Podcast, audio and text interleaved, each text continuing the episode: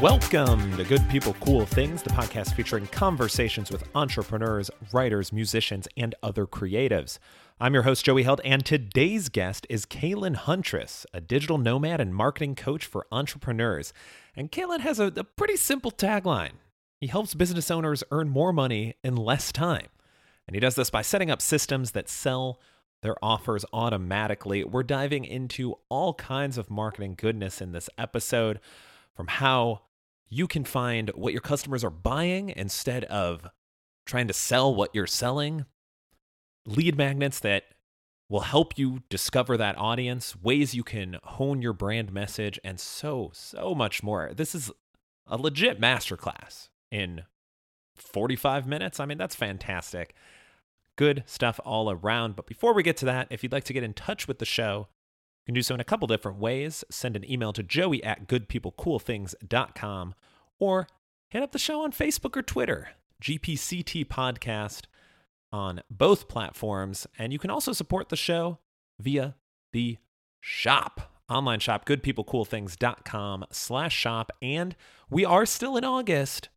This is the last podcast in August, so that means it's your last chance to get on this great birthday deal for the merch. Just use the code BIRTHDAY all one word, as it is always spelled. We're celebrating my birthday, even though it's already happened. It's in the past, but we're still celebrating it today. It's great. Magical. Do that and you'll get 20% off your entire order. Just enter birthday when you check out. So if you want to go do that now, I suggest pausing this because you're going to want to listen to everything that Kaylin has to say. And let's hop into that conversation now. Let's pretend we bump into each other on an elevator and I'm on the fifth floor. You might be going further up, but wow me in 20 seconds. you know, it's funny that you um, started this with an elevator pitch because on Medium this morning I just wrote an article on the uh, on elevator pitches and got that published today. But that's Boom. that's. um, uh, my name's Kaylin. I uh, I run a digital marketing agency called Stellar Platforms uh, where I help on, entrepreneurs make more money in less time by setting up smart marketing systems. Uh, I'm a digital nomad. I've been traveling around the world for the last 10 years with my young family and supporting us with a, a business I run from my laptop. Fantastic, which I imagine is uh, a pretty pretty good thing to have handy now. I, that yeah. we're, we're all working from home. Well, you know, it's funny when um when quarantine happened, I didn't notice that many changes. I work from home, my kids are homeschooled, so you know, it just pretty much meant that we uh, we couldn't go outside and we had to have groceries delivered. So it worked out for us fine. Yeah, that doesn't sound like too big of an adjustment. Um, have you have you found that that's maybe not the case with some of the clients that you're working with? Did they have kind of more of a sort of mindset shift, I guess, that they had to take on? Oh, for sure. Yeah. A lot of the clients that I worked with last year were professional speakers. And for a while, my niche that I focused on was authors, coaches, and speakers. And, uh, and I spoke at the National Speakers Association conference last year and made a whole lot of great connections and, uh, and started doing a lot of um, really cool work with speakers, helping them convert their ideas into sellable products. And then when, you know, when the pandemic hit, uh, everybody who used to travel and go and get on stages for a living uh, had to pivot their businesses and figure out something different to do. And so I did the same, and I pivoted and I started working with uh, with corporate clients who used to teach face-to-face workshops, and now they had to suddenly teach virtual webinars. And so I've been doing a lot of train the trainer work and helping people learn about the uh, uh, about the tech and about the facilitation required to lead good virtual meetings. Awesome. And what have you learned? Because I feel like I routinely I am getting on a Zoom call or a Skype, Google Hangouts, whatever the case, and uh, there's some struggles, whether it's on my end or someone else uh, that see like I, I would think by now we'd have gotten used to it, but I mean we. I was telling you before we started recording, like Zoom just wasn't loading for me. So what? Help us out. What can we do? Well, Zoom is a good Zoom experience is really a combination of three different areas. There's the tech, there's the conversation, and there's the agenda.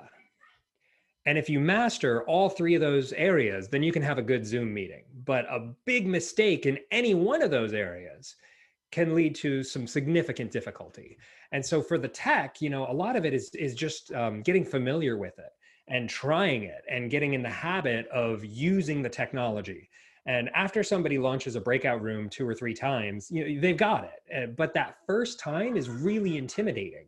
And so having a safe space where you can get together with with people for a dry run, you know, or you know what, what we would call in the theater is a tech rehearsal where you just try the tech and you push the buttons and you make the mistakes to see it in a safe area.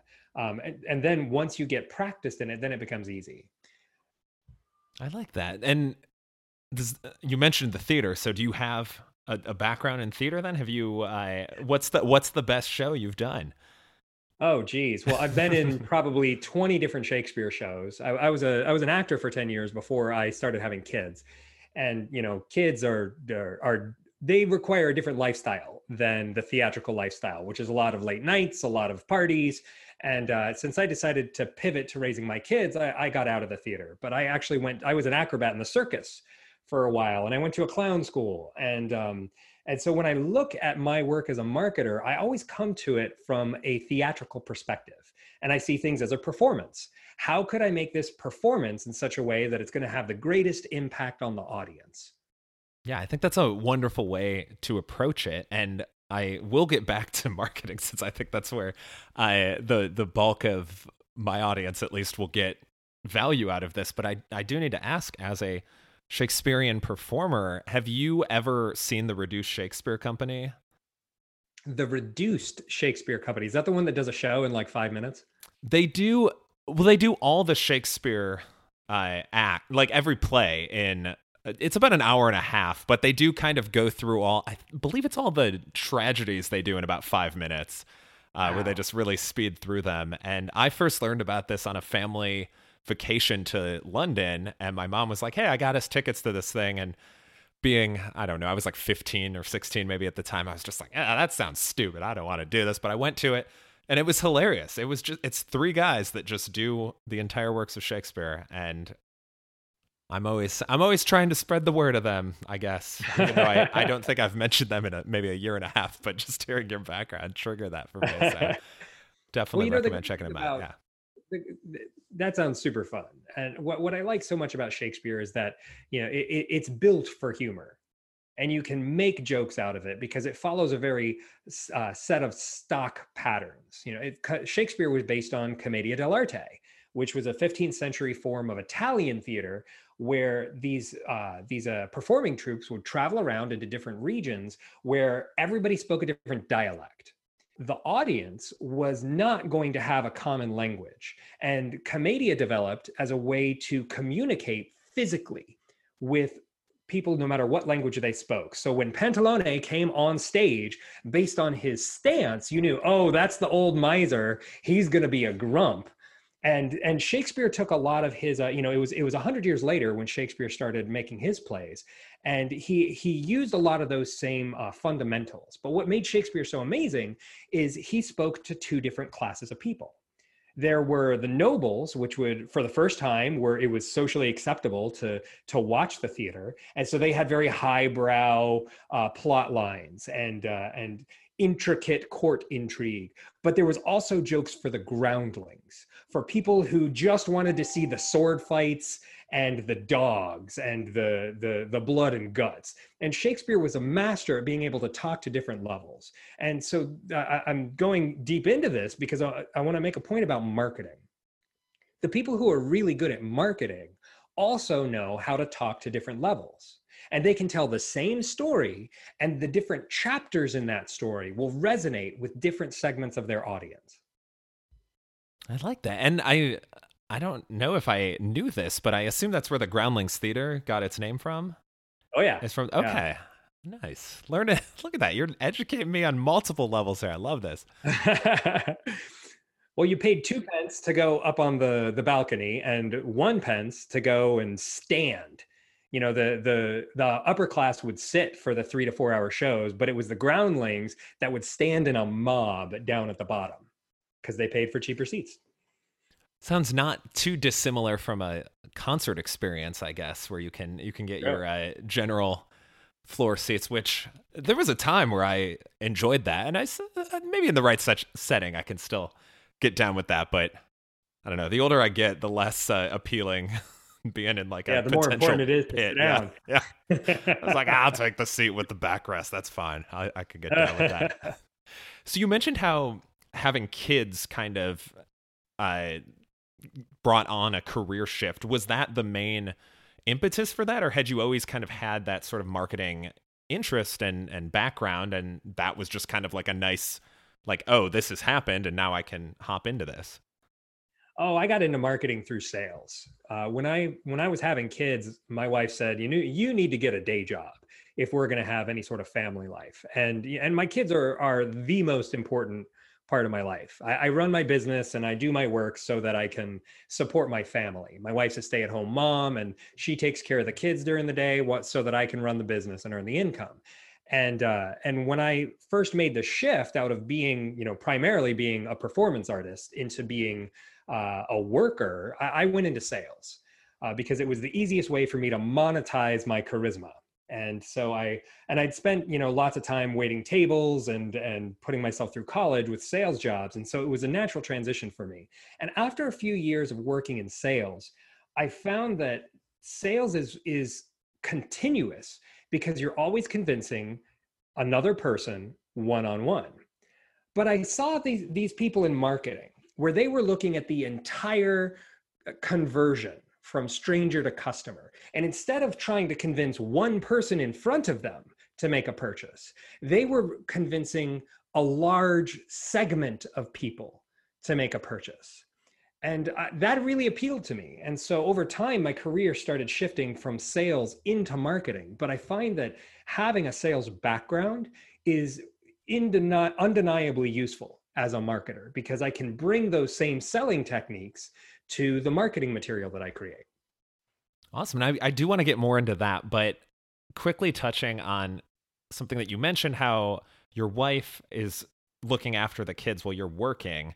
I think a lot of people are kind of having to balance that now with everyone being at home. What have you found uh, to be successful? Because I think, at least I, I know I've experienced this of like, people think, hey, I, I, can just pop in real quick and like chat with you. And I'm like, I'm literally in the middle of a call right now. Like, please, please stop. But um, have you found with you know several more years than just a few months, like a lot of folks have had several years of doing this, uh, effective ways to kind of keep that work life balance without going too insane one direction or the other?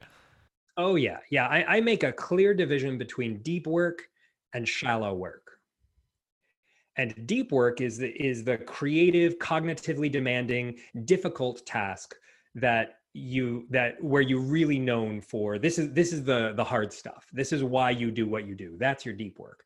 But shallow work is not your priorities. It's other people's priorities. And so if, if you think about um you know a professor who's an academic and teaches classes and writes books they alternate deep work with shallow work and part of being a professor is not just teaching classes, but also doing really difficult intellectual thinking and producing large papers and books on your topic.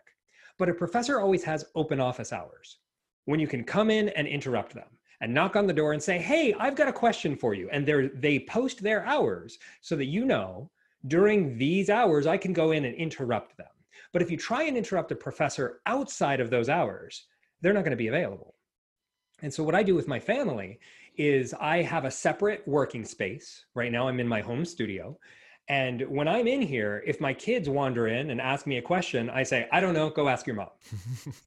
and I just tell because she's she's on point mm-hmm. for for when I'm working. But if she has to have an appointment or she needs to go somewhere during the day, then I bring my laptop out to the dining room table and I do shallow work. I check emails. I deal with other people's priorities.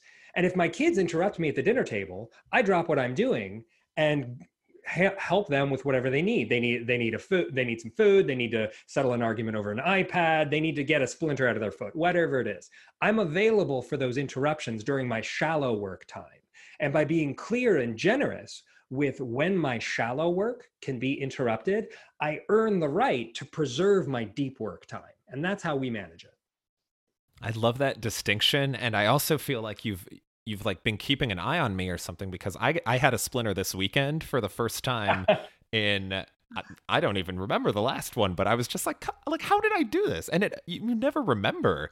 It's just like not all of a sudden now, now there's a splinter here. So I can, I feel, feel the pain of your kids. uh, going back to, I believe this was actually just in your elevator pitch of how you're helping people make more money. You're helping them be more effective so that they can make more money without working themselves ragged. Yeah. And that's something that a lot of people would want to do, um, but it's not always it's not always something that that they do achieve. Um, and have you found the uh, there's like a certain sort of blueprint to follow for that, or is it varying based on industry, uh, type of product or service, or anything like that? Well, the biggest variable, Joe, is uh, do I call you Joe, Joseph, Joey? Whatever you How want. I... Mix it up every okay. time. Yeah. Okay, George. um, okay, Joe. Um, the the biggest variable that I find is is in um uh, is in the customer and how they like to consume content. And a lot of the foundational work that I do with my clients is helping them figure out what's the right lead magnet. What could I offer for free to people who don't know me at all so that they would be willing to give me an email address or schedule a call or whatever that top of funnel action is. And when you find that top of funnel asset, you know, like I, have got a personal branding checklist, for example. It's it's 24 actionable steps you can take to improve your personal brand. And I offer this for free to people because I know that the people who are interested in that are the ones who are going to be interested in my other services. And so by setting up a smart marketing system, I say, okay, this is the lead magnet, which is going to attract the types of leads that I want to convert into customers. Now I just have to go out to, to, into the into the crowd and offer this lead magnet and the right people will come to me. And figuring out what that lead magnet is and crafting the journey from stranger to customer, once you figure that out, you can stop doing all of the spaghetti against the wall stuff where you're just trying thing after thing in the hope that it works. A lot of entrepreneurs, since we have to wear so many hats, there's so many different things we could be doing that we try to do them all. But I find that most entrepreneurs really find success when they identify the simple, clear actions that their best customers take at the beginning of their customer journey, and then they make it easy for people to take those actions. Awesome. I think that ties in very nicely to a question I always like to ask is something that you wish you were asked more frequently. And you said, How do I figure out what people are buying instead of how do I sell what I'm selling to more people. And I think that's a, a very good distinction to make and can kind of be hard to do. So, do you primarily get that from finding that lead magnet that works, or are there other ways that that people or other areas people should be exploring that maybe they're not?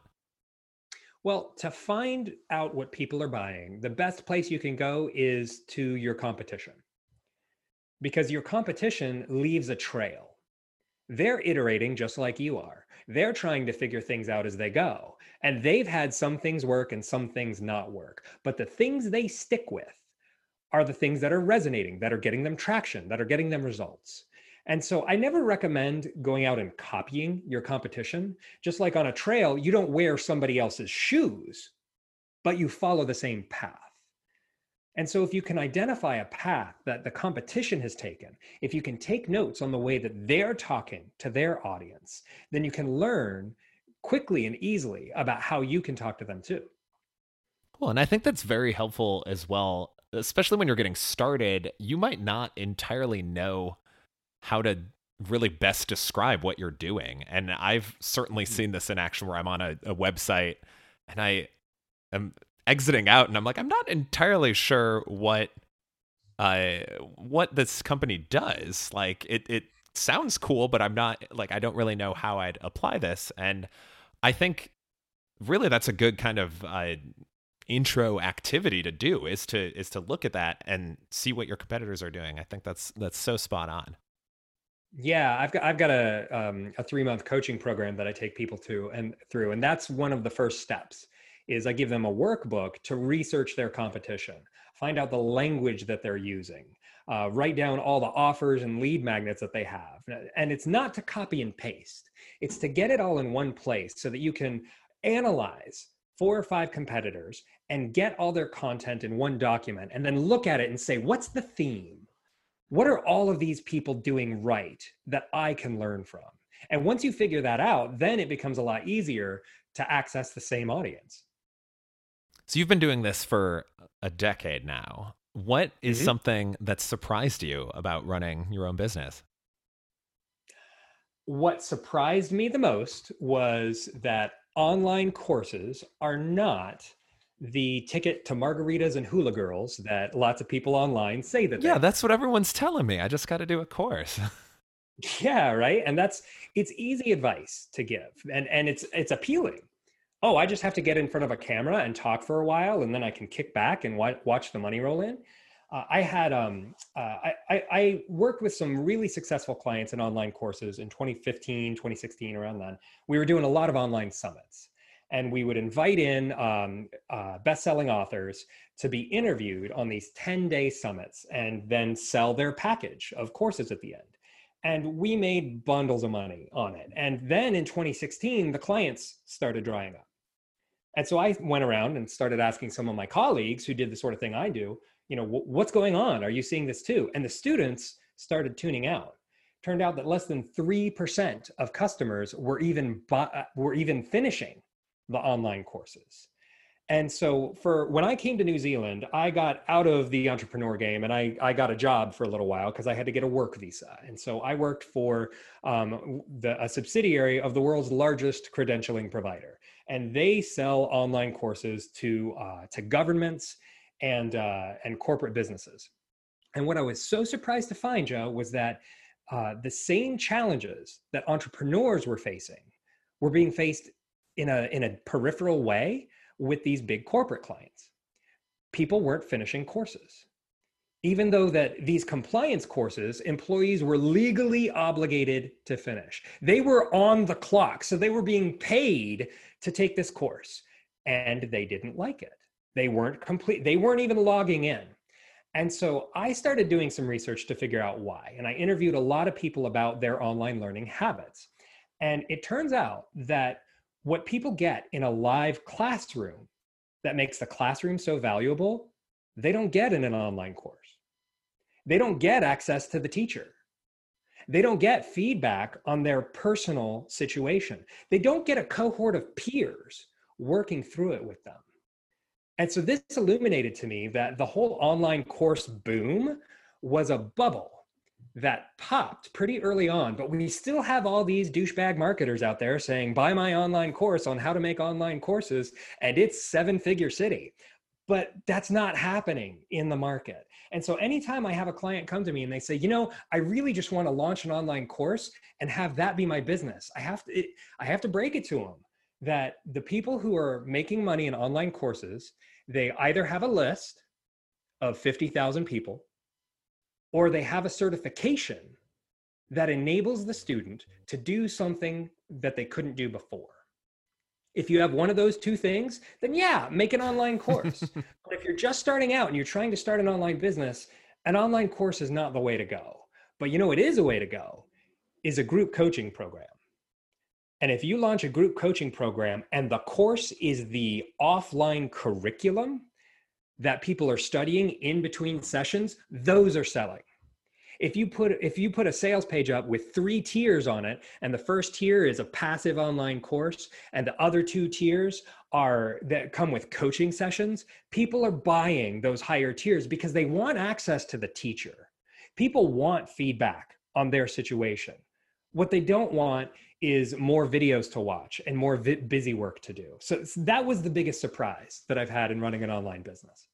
Yeah, I think that's a very good distinction is having a set of videos to watch because it all sounds great. It's like, oh, I'm going to teach you step by step how to do email marketing, how to you know start a blog, uh, how to successfully dunk a basketball uh, which I've not seen that one yet, but it's I'm probably beyond hope anyway for that. But uh, it's just more to do.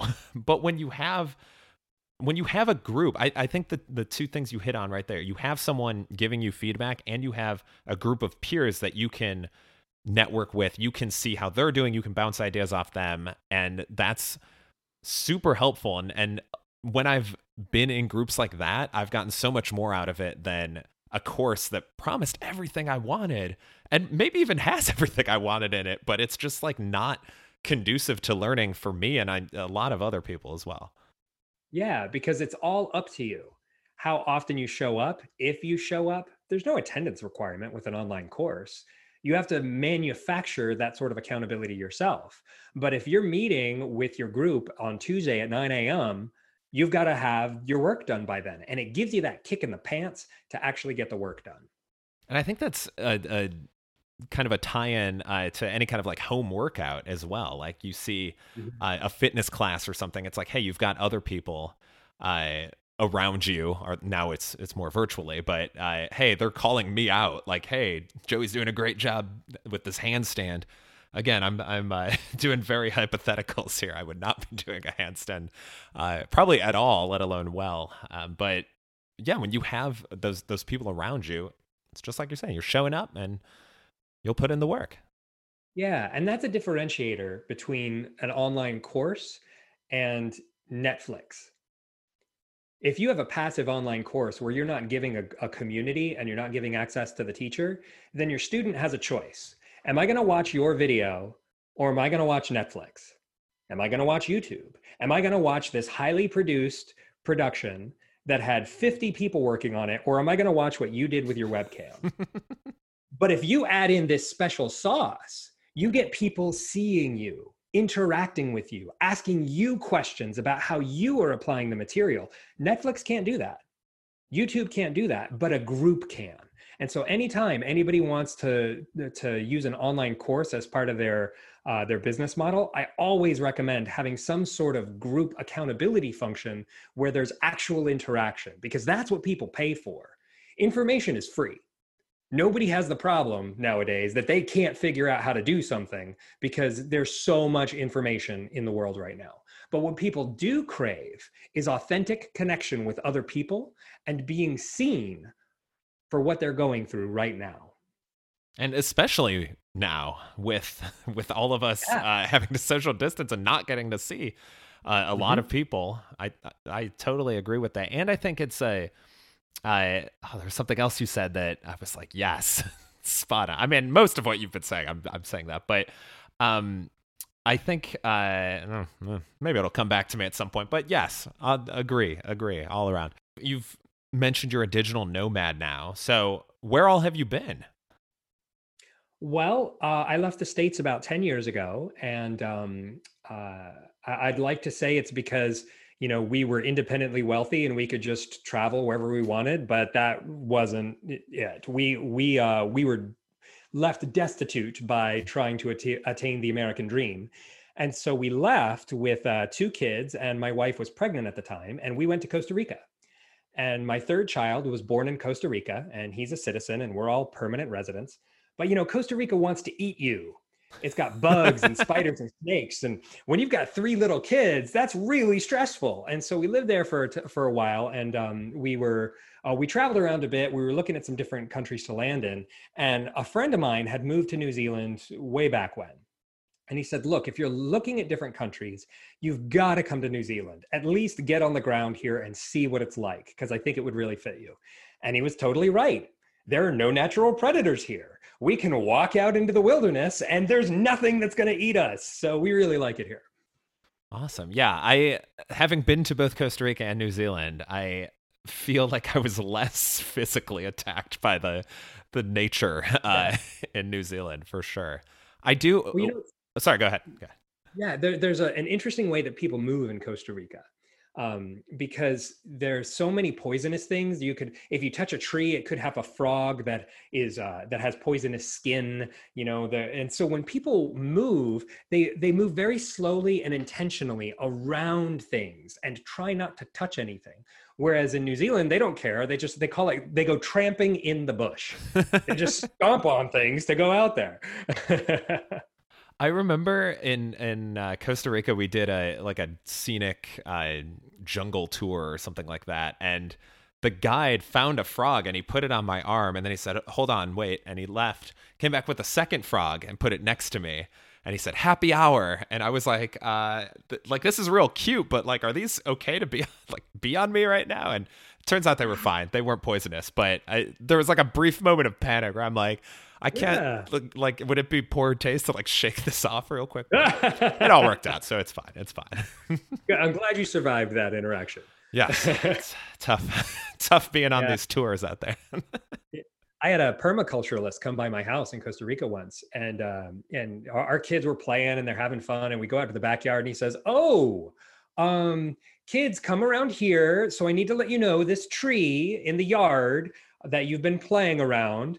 Um, this is a cashew tree and it's very dangerous. Don't touch it. You could go to the hospital.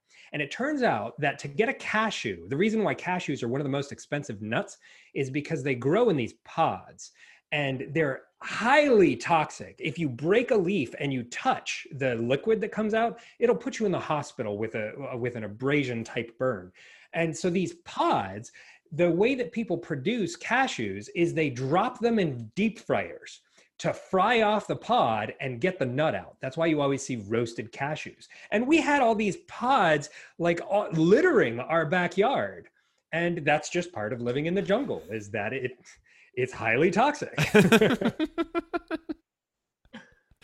oh, that's just I'm like my skin's crawling just thinking of that because I know I would I would accidentally just step right into something like totally I'd just totally forget one morning. I'm like, oh yeah, this now I'm covered in things that aren't good to be covered in.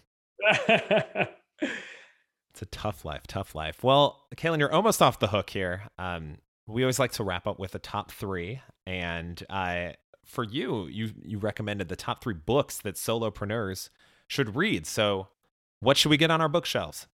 Oh man, the best book that I read last year is called The Thought Leaders Practice. It's by uh, three business coaches in Australia uh, Matt Church, Peter Cook, and Scott Stein. And this book knocked my socks off. Uh, it's um, it's a really practical method of packaging your intellectual property and delivering it commercially to the market in the way that they want to consume it. Uh, it's it's a fantastic book. I highly recommend it. That's the first book. The second book I'd recommend for solopreneurs is called Company of One by Paul Jarvis. And uh, Paul is one of the elders on the internet, um, meaning that he's been active online for, gosh, I guess 15 years now um, he's young he's about our age. It's just he he got into the game early enough because you know like like us he's kind of a geek. And so he's figured out a lot of things.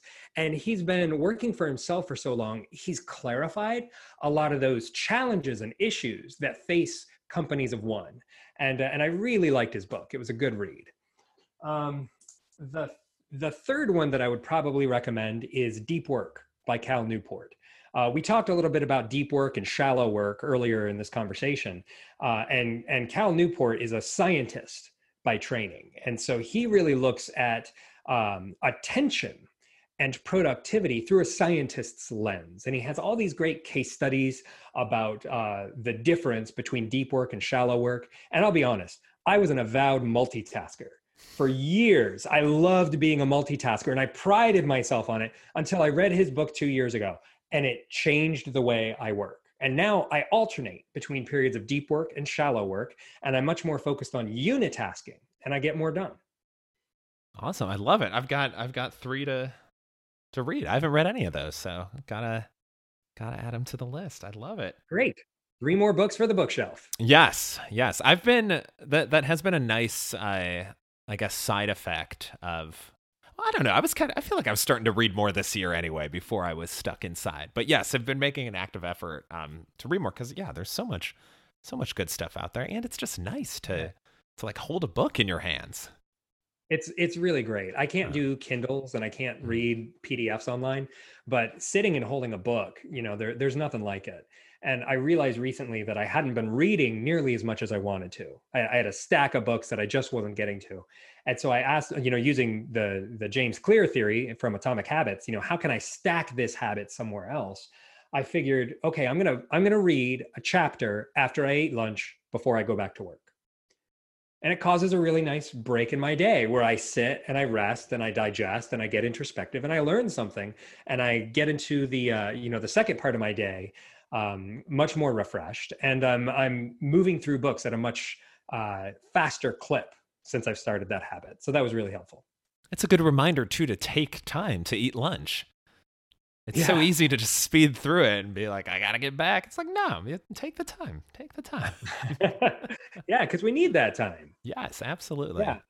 I actually just finished a just you know on books. I finished a great book last month called Rest by um, I think his name was Alex Soojung Kim. Uh, he's a he's a um, he's a business coach out of Silicon Valley, and he coaches some of the the highest performing executives. And um, and his whole thesis is that the better that we handle our rest, the better that we can work. And I've started implementing some of his te- techniques, and it's been great. Awesome. Awesome. I like that. I like That's that. four for you. Four. Four books. Perfect. Perfect. I love when people go above and beyond. Gotta gotta get the extra in. Awesome. Well, Caitlin, this was fantastic. If people want to learn more about you, want to get in touch, uh, want to learn how uh, their their course idea can be taken to new heights, how can they find you? Well, you can go to my personal website, kaylinhuntress.com, but you have to know how to spell my name and it's kind of challenging. so I usually send people to my digital marketing agency's website, which is stellarplatforms.com. And if you go to stellarplatforms.com, I've got a whole bunch of free resources on there. You can get my personal branding checklist. And I also teach uh, monthly master classes. And you can find uh, information about that over on stellarplatforms.com. Fantastic. Well, Caitlin, thank you so much. I speaking of master classes, I feel like this episode was just one. Great. Well, I'm glad that it was helpful. Absolutely. And we'll we'll end with our corny joke as is always. This was actually sent in to me, so I gotta I gotta make sure I get it right. uh, why did the scarecrow win an award? Why? Because he was outstanding in his field. Oh, Get after it today, people.